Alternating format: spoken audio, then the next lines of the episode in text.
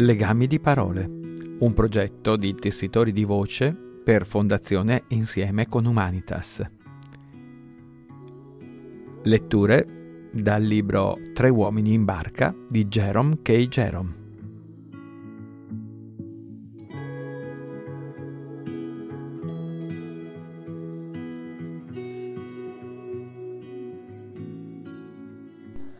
Tre uomini in barca, capitolo 12. Sedevo sulla riva, evocando tra me e me questa scena, quando George mi fece osservare che, una volta completamente riposato, forse non mi sarebbe dispiaciuto aiutarlo a lavare i piatti, riportandomi così dai tempi di un passato glorioso al prosaico presente, con tutte le sue miserie e i suoi peccati. Balzai sulla barca e pulii la padella servendomi di un pezzetto di legno e di un ciuffo d'erba. Poi completai il lavoro asciugandola con la camicia bagnata di George. Proseguimmo fino all'isola Magna Charta e demmo un'occhiata alla pietra che si trova nel cottage e sulla quale si dice sia stato firmato il grande statuto, anche se taluni affermano che in realtà non venne firmato lì, ma sull'altra riva, a Runnymede. Non intendo pronunciarmi a riguardo, anche se personalmente sono propenso a credere alla teoria popolare della firma sull'isola. Senza dubbio, se fossi stato uno dei baroni a quei tempi, avrei energicamente fatto osservare ai miei compagni l'opportunità di condurre un tipo sfuggente e infido come Re Giovanni sull'isola, ove esistevano minori possibilità di sorprese e di inganni. Nel giardino di Anchorwich House, che è vicino alla punta dei picnic, vi sono le rovine di un antico monastero. Si dice che proprio nei pressi del monastero Enrico VIII aspettava e incontrava Anna Bolena. Aveva inoltre convegni con lei a Hever Castle, nel Kent, e in qualche località nei dintorni di St Albans. Dovette essere difficile per gli inglesi di quei tempi individuare un luogo in cui quei due giovani spensierati non amoreggiassero. Siete mai stati in una casa dove si trovi una coppia di innamorati? È un'esperienza quanto mai penosa. Pensate di andare a sedervi nel salotto e vi dirigete da quella parte. Aprendo la porta, ho udito un rumore come se qualcuno avesse all'improvviso ricordato qualcosa e, quando entrate, Emily si trova alla finestra, interessatissima al panorama offerto dal lato opposto della strada, mentre il vostro amico, John Edward, in fondo alla stanza, sembra essere assolutamente affascinato dalle fotografie dei parenti di altre persone. «Oh!» dite soffermandovi sulla soglia, non sapevo che ci fosse qualcuno qui. Oh, non lo sapevi? Dice Emily gelida, con un tono di voce tale da lasciar capire che non vi crede. Rimanete lì per un po', poi dite: comincia a fare buio, perché non accendete la lampada a gas? John Edward esclama: ma guarda, non me ne ero accorto. Ed Emily aggiunge che papà non gradisce la lampada accesa nel pomeriggio. Riferite loro 1 o 2 notizie ed esprimete i vostri punti di vista e il vostro parere sulla questione irlandese, ma tutto ciò non sembra interessarli. A proposito di ogni argomento si limitano a dire: «Oh, davvero? Sul serio? Sì e ma no». Dopo 10 minuti di questo genere di conversazione, vi avvicinate piano piano alla porta e sgattaiolate fuori e vi stupite constatando che la porta si accosta immediatamente alle vostre spalle e si chiude da sola senza che l'abbiate toccata. Mezz'ora dopo pensate di andare a fumare la pipa nella serra. L'unica sedia che esiste là dentro è occupata da Emily e John Edward, se si può credere al linguaggio dei vestiti, si era messo a sedere evidentemente sul pavimento. I due non parlano, ma vi rivolgono uno sguardo tale da esprimere tutto ciò che può essere detto in una comunità civilizzata. Dopodiché voi vi affrettate a indietreggiare e a chiudervi la porta alle spalle. Ormai vi sgomenta l'idea di andare a ficcare il naso in qualsiasi stanza della casa, per cui, dopo aver salito e disceso le scale per qualche tempo, andate a sedervi nella vostra camera da letto. La cosa, però, diventa dopo qualche tempo poco interessante, per cui vi mettete il cappello e andate a passeggiare in giardino. Percorrete il vialetto e mentre passate accanto al chiosco sbirciate da quella parte. Ecco i due giovani idioti abbracciati in un angolo e loro vi vedono e si convincono evidentemente che per qualche vostro perfido scopo li stiate seguendo. Perché non esiste una stanza apposta per questi generi di cose e non si obbligano gli innamorati a restarvi? Bonfonchiate. Poi tornate di corsa nell'ingresso, afferrate l'ombrello e vi recate a passeggio. Le cose dovevano andare pressappoco nello stesso modo quando quello sciocco ragazzo, Enrico VIII, corteggiava la piccola Anna. La popolazione del Buckinghamshire doveva incontrarli inaspettatamente mentre amoreggiavano nei dintorni di Windsor e di Wraysbury, e certo esclamava «Oh, siete qui!». Enrico, arrossendo, diceva che sì, era venuto a fare visita a un tizio. E Anna doveva dire «Oh, che piacere vedervi, non è buffo? Ho appena incontrato il signor Enrico VIII sul viale, stava andando dalla stessa parte». E la gente certo si allontanava dicendo a se stessa «Ah, sarà bene andarsene di qui finché continua tutto questo tubare e amoreggiare. Ci trasferiremo nel Kent». E si trasferivano nel Kent e la prima cosa che vedevano nel Kent, una volta arrivati, era quella coppia, Enrico VIII e Anna Bolena, intenti ad amoreggiare nei dintorni di Hever Castle. «Oh, al diavolo!» esclamava allora la gente. «Allontaniamoci anche di qui. La faccenda è diventata davvero insopportabile. Andiamo a St Albans. È un bel posticino tranquillo, St Albans». E quando arrivavano a St Albans, ecco la dannata coppia intenta a baciarsi ai piedi delle mura dell'abbazia. Allora i poveretti si davano alla pirateria fino alla conclusione del matrimonio. Il fiume, dalla punta dei picnic alla chiusa di Old Windsor, è delizioso. Una strada in ombra, lungo la quale sorgono qua e là graziosi piccoli cottage. Corre lungo la riva fino alla pittoresca locanda Campane di Astley. È pittoresca come lo sono quasi tutte le locande sull'alto corso del fiume, e vi si può bere un boccale di ottima birra, così dice Harris, e in questioni di questo genere si può credergli sulla parola. Old Windsor è una località famosa da queste parti. Edoardo, il confessore, vi aveva un palazzo, e lì il grande conte Godwin venne riconosciuto colpevole dalla giustizia di allora di aver causato la morte del fratello del re. Il conte Godwin spezzò una pagnotta e tenne in mano un pezzo di pane. «Se sono colpevole», disse, «possa questo pezzo di pane soffocarmi quando lo inghiottirò». Poi se lo mise in bocca e inghiottì, e il pezzo di pane lo soffocò, causando la sua morte. Una volta superato Old Windsor, il fiume presenta aspetti poco interessanti e ridiviene se stesso soltanto quando ci si avvicina a Broveney. George e io remammo portando la barca al di là del Lorn Park, che si estende sulla riva destra, da Albert al ponte Vittorio. E mentre stavamo lasciandoci indietro Datchet, George mi domandò se ricordassi il nostro primo viaggio sul fiume e quando eravamo sbarcati ad Acet alle 10 di sera e volevamo andare a dormire. Risposi che me ne ricordavo e come. Dovrà passarne del tempo prima che possa dimenticare.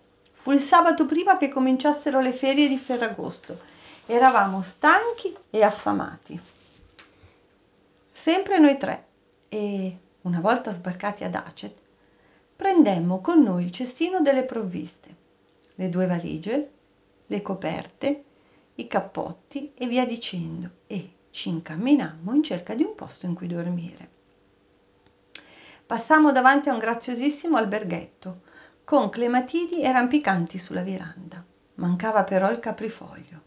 Lì attorno, e non so più per quale motivo, mi ero ficcato in mente il caprifoglio. Ragion per cui dissi: "Oh, non restiamo qui, andiamo un po' più avanti e vediamo se ci riesci di trovare un altro albergo rivestito di caprifoglio". Così proseguimmo finché non fummo arrivati davanti a un altro albergo. Era anche questo un alberghetto molto grazioso, con il caprifoglio su uno dei lati. Ma a Harris non piacque l'aspetto di un uomo che se ne stava appoggiato alla porta d'ingresso. Non sembrava affatto una persona per bene, disse, e inoltre calzava scarpe orribili. Così andammo ancora oltre. Camminammo per un bel po' senza trovare altri alberghi e poi incontrammo un tizio e gli chiedemmo di indicarcene qualcuno. L'uomo disse: "Oh bella, state venendo dalla parte degli alberghi, dovete tornare indietro e arriverete al Cervo". Noi dichiarammo: "Oh, ma siamo già stati là e non ci è piaciuto. Non era rivestito dal caprifoglio". "Beh, allora", disse lui, "c'è il Manor House, proprio di fronte. Avete provato in quello?" Harris rispose che non volevamo alloggiare in quell'albergo, non ci piaceva l'aspetto di un tizio che vi si trovava. Harris non aveva gradito il colore dei suoi capelli e nemmeno le scarpe che calzava. "Beh, allora non so davvero cosa farete", disse il nostro informatore. "Quelli infatti sono gli unici due alberghi che esistono qui".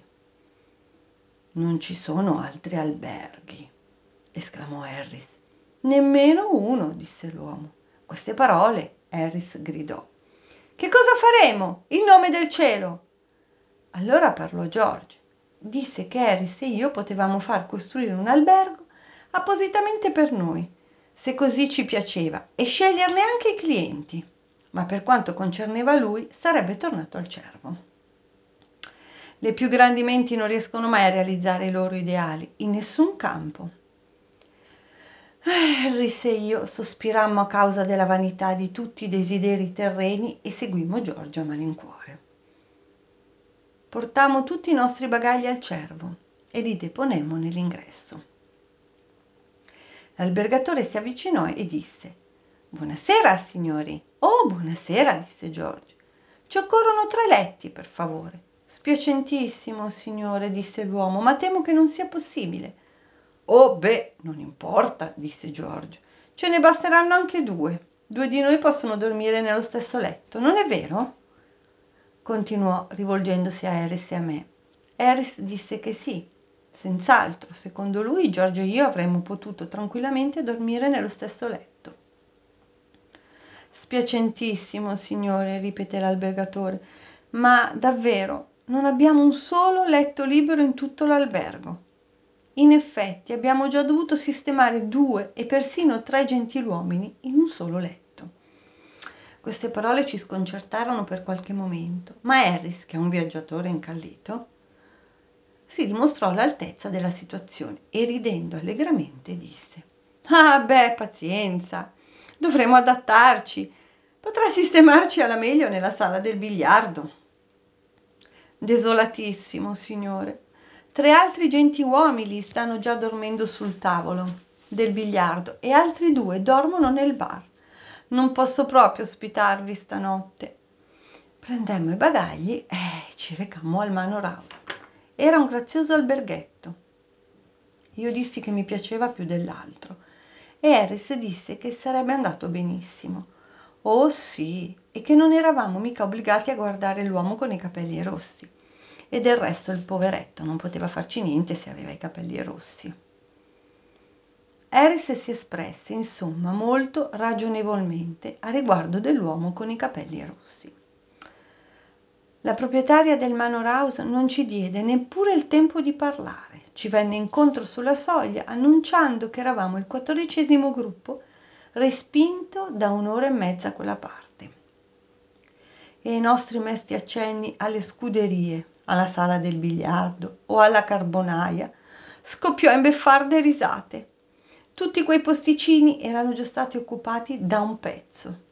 Sapeva allora se vi fosse qualche altro posto nel villaggio ove potessimo trovare riparo per quella notte? Beh, se non eravamo troppo schizzinosi, esisteva una piccola birreria, un 800 metri più avanti, sulla strada di Eton, ma non la raccomandava di certo. Non aspettammo altre spiegazioni. Afferrammo la cesta, le valigie, i cappotti, le coperte, i pacchi e ci mettemmo a correre. Il tratto di strada ci parve lungo 2 chilometri, più che 800 metri, ma finalmente vedemmo il posto e ci precipitammo ansimanti nel bar. I proprietari della birreria furono villani. Si limitarono a ridere di noi. Disponevano di 3 soli letti e già vi stavano dormendo 7 gentiluomini scapoli e 2 coppie sposate. Un barcaiolo di buon cuore, tuttavia, che per caso si trovava nel bar, ci consigliò di tentare dal droghiere subito dopo il cervo, per cui tornammo indietro. Il droghiere non aveva posti liberi. Una vecchia che trovammo nel negozio ci accompagnò cortesemente per un 400 metri da una sua amica, che a volte affittava camere ai gentiluomini di passaggio. Questa vecchia signora camminava molto adagio, per cui impiegammo 20 minuti per arrivare dalla sua amica. Comunque animò il tragitto, mentre procedevamo come lumache, descrivendoci vari dolori di cui soffriva la schiena. L'amica di lei aveva già affittato le stanze, ci raccomandò però il numero 27. Al numero 27 non c'era posto, di là venivamo mandati al numero 32. Al numero 32 tutti i letti disponibili erano occupati. Tornammo allora sulla strada maestra e Harris si mise a sedere sulla cesta e disse che non sarebbe andato oltre. Disse che la strada gli sembrava un posticino tranquillo e che voleva morire lì. Pregò allora George e me di baciare la sua povera madre e di dire a tutti i suoi parenti che li perdonava e che moriva serenamente. In quel momento passò un angelo nelle sembianze di un ragazzetto. Ne saprei pensare mascheramento che meglio si addica a un angelo, con un barattolo di birra in una mano e nell'altra qualcosa che pendeva all'estremità di una cordicella. Egli lasciava cadere il qualcosa su ogni pietra piatta che trovava, per poi tirarlo di nuovo su, causando in questo modo un suono singolarmente sgradevole, evocatore di sofferenza. Domandammo a questo messaggero celestiale, dovevamo scoprire in seguito che tale egli era, se conoscesse qualche casa solitaria i cui occupanti fossero pochi e deboli, preferibilmente signore anziane o gentiluomini paralizzati, così da poterli spaventare facilmente, costringendoli a cedere i loro letti per quella notte a 3 uomini disperati. Oppure, in mancanza di questo, non avrebbe potuto indicarci un porcile abbandonato o un forno da calce non più utilizzato, qualcosa di questo genere, insomma. Il ragazzetto non conosceva posti simili, o almeno non ne conosceva che fossero facilmente raggiungibili, ma disse che se eravamo disposti a seguirlo, sua madre disponeva di una camera libera e avrebbe potuto forse ospitarci per quella notte.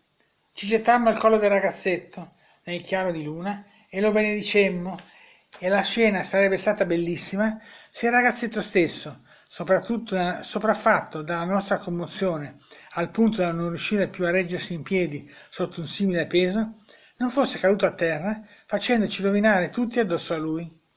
Harris era talmente sconvolto dalla felicità che svenne e dovette poi impadronirsi del barattolo di birra del ragazzo e vuotarlo a mezzo prima di riuscire a riaversi del tutto. Dopodiché partì di corsa, lasciando a George e a me il compito di trasportare tutto il bagaglio. Il ragazzetto abitava in un piccolo cottage di 4 stanze e sua madre, anima pia, ci offrì per cena pancetta soffritta, che noi divorammo tutta, 2 chilogrammi, e anche una crostata e 2 bricchi di tè. Dopodiché andammo a coricarci. V'erano 2 letti nella stanza, uno dei quali era una branda non più larga di un'ottantina di centimetri. Vi dormimmo George e io, ed evitammo di cadere avvolgendoci insieme nel lenzuolo. E l'altro era il lettino del bambino. Harris ebbe quest'ultimo tutto per sé e, la mattina dopo, constatammo che ne sporgeva con 60 centimetri di gambe nude, delle quali George e io ci servimmo rapprendermi gli asciugamani mentre ci lavavamo. Se fossimo tornati un'altra volta ad Acet, certamente non saremmo stati più tanto schizzinosi nella scelta dell'albergo. Ma riprendiamo il racconto del viaggio in corso. Non accade niente di straordinario e rimorchiamo la barca fino a poco più a valle dell'isola della Scimmia, ove ci fermammo per pranzare. Decidemmo di mangiare la carne in scatola a pranzo e poi ci accorgemmo che avevamo dimenticato di portare la senape. Credo di non aver mai desiderato tanto la senape in vita mia, prima di quel giorno o in seguito, quanto la desiderai allora. Di norma la senape non mi va e l'assaggio di rado. Ma quella volta avrei dato mondi interi per averla. Non so quanti mondi possono esistere nell'universo. Comunque, chiunque mi avesse portato un cucchiaio di senape, in quel preciso momento, avrebbe potuto prenderseli tutti. Divento temerariamente generoso fino a questo punto, quando voglio una cosa e non posso averla. Harris disse che anche lui avrebbe dato interi mondi per un po' di senape. Chiunque fosse arrivato lì con un barattolo di senape in quel momento avrebbe fatto un vero affare, sarebbe stato rifornito di mondi fino all'ultimo dei suoi giorni. Ma un momento, credo che sia Harris che io avremmo cercato di rimangiarci la parola una volta avuta la senape. Le offerte stravaganti come questa si fanno in un momento di agitazione, poi naturalmente, quando ci si ripensa a mente fredda, appare chiaro che sono sproporzionate in misura assurda rispetto al valore dell'articolo desiderato. So di un uomo che, mentre scalava una montagna in Svizzera, una volta, disse di essere disposto a dare tutto l'oro del mondo per un bicchiere di birra. E poi, una volta giunto in un piccolo rifugio ove ne avevano, fece il diavolo a quattro perché gli chiesero 5 franchi per una bottiglia di birra. Disse che si trattava di una speculazione scandalosa e scrisse al Times per protestare. Il fatto che non vi fosse senape rese luzzuosa l'atmosfera sulla barca. Mangiamo la carne in scatola senza parlare. La vita sembrava vuota e poco interessante. Pensammo ai giorni felici della fanciullezza e sospirammo. Diventammo un pochino più allegri, tuttavia, mangiando la torta di mele. E quando George pescò nella cesta un barattolo di ananas e lo fece rotolare nel bel mezzo della barca, sentimmo che, tutto sommato, la vita valeva la pena di essere vissuta. Siamo idioti di ananas, tutti e tre. Contemplammo l'immagine sulla fascetta del barattolo e pensammo al succo. Ci rivolgemmo sorrisi a vicenda e Harris tenne pronto un cucchiaio. Poi cercammo l'apriscatole. Frugammo nella cesta, tirando fuori tutto quel che conteneva. Vuotammo le valigie, sollevammo le assi sul fondo della barca, portammo ogni cosa a riva e la scrollammo. Non riuscimmo a trovare l'apriscatole. Harris cercò allora di aprire il barattolo con un temperino, ma ne spezzò la lama e si fece un brutto taglio. Poi ci provò George con un paio di forbici e le forbici volarono per aria e per poco non gli cavarono un occhio.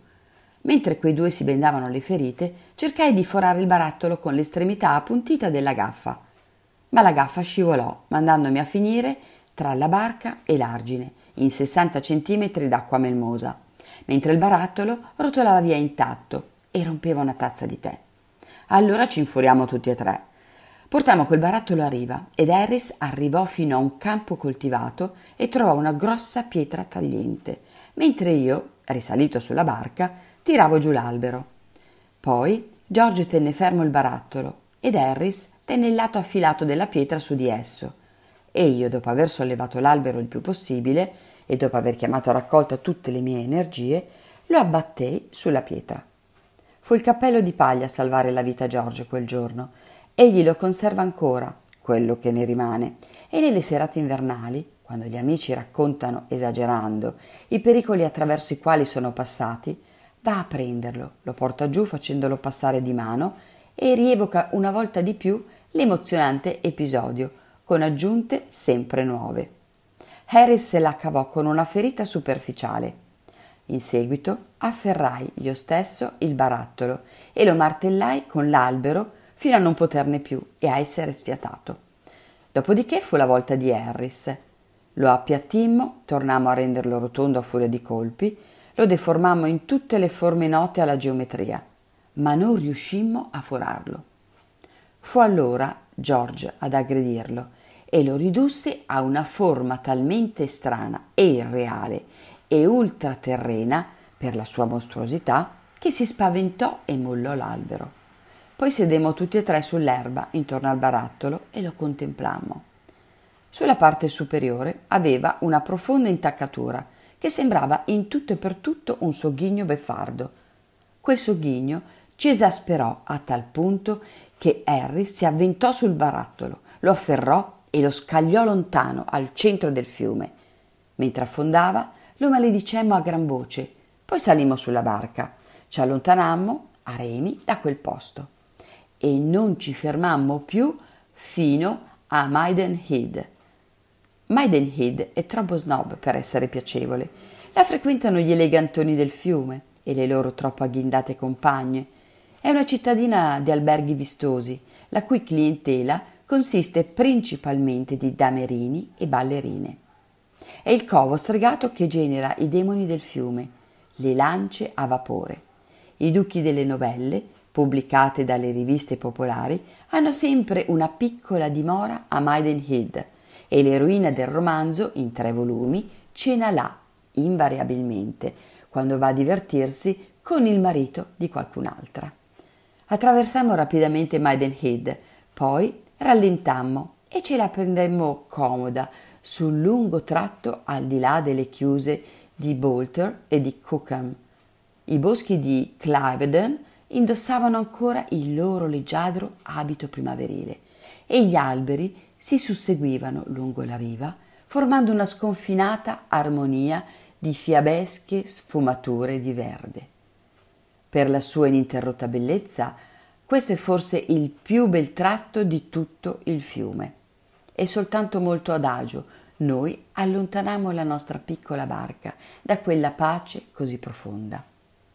Sostammo subito a valle di Cucam e prendemmo il tè, poi, una volta superata la chiusa, discese la sera. Aveva cominciato a soffiare una brezza piuttosto forte, favorevole a noi, miracolosamente, poiché di norma sul fiume il vento ti è sempre contrario, in qualsiasi direzione tu possa andare. Soffia contro di te al mattino, quando parti per una gita, e tu remi per un lungo tratto dicendoti quanto sarà facile e comodo tornare indietro a vela. Poi, dopo il tè, il vento inverte la propria direzione e devi remare a più non posso contro di esso fino a casa. Quando dimentichi di portare la vela, allora il vento soffia sempre a suo favore, sia all'andata che al ritorno. Ma ahimè, la vita a questo mondo è soltanto un periodo di cimenti e l'uomo è nato per soffrire, così come le scintille sono state create per volare verso l'alto. Quella sera, tuttavia, era stato ovviamente commesso un errore, per cui il vento soffiava alle nostre spalle invece di fischiarsi sulla faccia. Noi badammo bene a non dire una sola parola al riguardo e alzammo rapidamente la vela prima che l'errore venisse scoperto. Poi ci stendemmo sulla barca in atteggiamenti cogitabondi. La vela si gonfiò e si tese e fece gigolare l'albero e la barca prese a volare. Io ero al timone.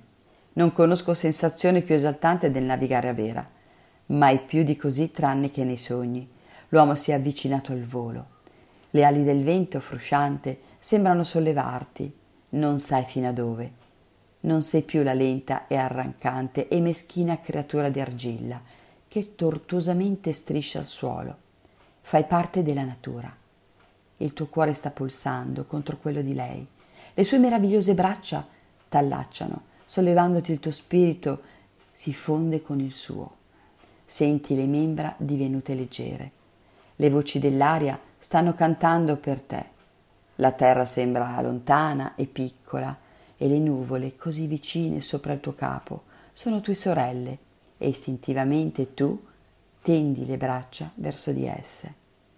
Avevamo il fiume tutto per noi, a parte il fatto che in lontananza riuscivamo a intravedere una barca da pesca, ormeggiata al centro della corrente, sulla quale si trovavano 3 pescatori. Stavamo sfiorando l'acqua, lasciandoci indietro le rive boscose, e nessuno parlava. Governavo io la barca.